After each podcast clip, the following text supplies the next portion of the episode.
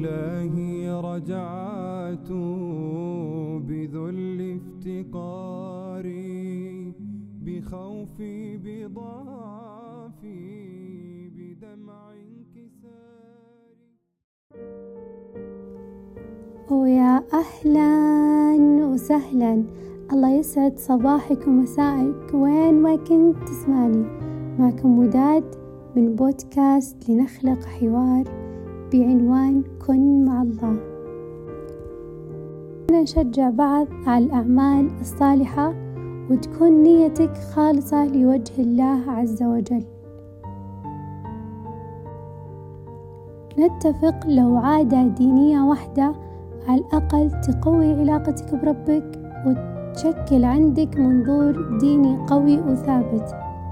تقدر تواجه فيه الحياة ومن العادات الدينية آية الكرسي بعد كل صلاة الاستغفار قبل النوم صلاة الوتر.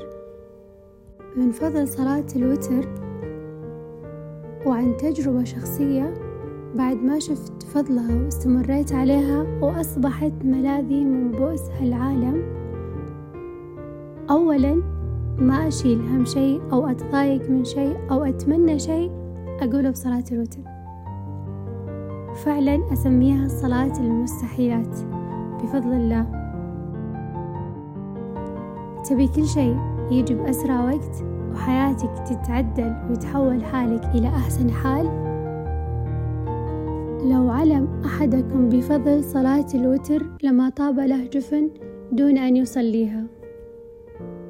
ومن العادات الدينية البسيطة أيضا اللي ترفع جودة حياة الإنسان كل ما ارتفع عنده شعور الامتنان للأشياء اللي حوله أو استشعار لنعم الله عليه في أبسط الأشياء الامتنان أسلوب حياة يعظم قيمة اليوم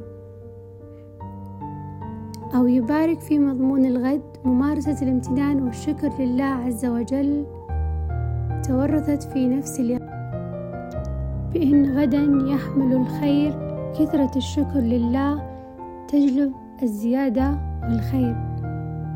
كما في قوله تعالى ولن شكرتم لأزيدنكم. خزائن الله واسعة. تخيل أن تشكر الله في نهاية يومك على ما أعطاك في هذا اليوم فتصبح في نعمة وتمسي في نعمة. فعلا نعمة عظيمة. لو استمريت عليها بتشوف الفرق بحياتك.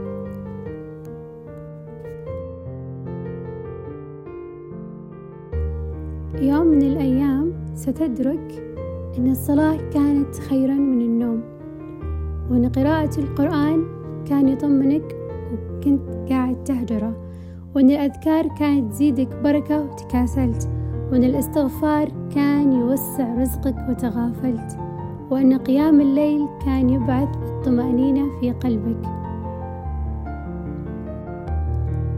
ومن أحب الأعمال إلى الله الصلاة على وقتها بر الوالدين الجهاد في سبيل الله الاستغفار يكفر الذنوب ويوسع الرزق ويدخل الجنة.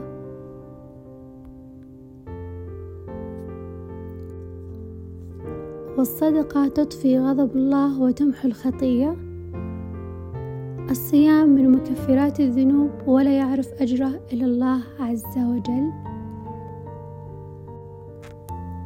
التسامح والعفو من مكفرات الذنوب والدليل على التقوى.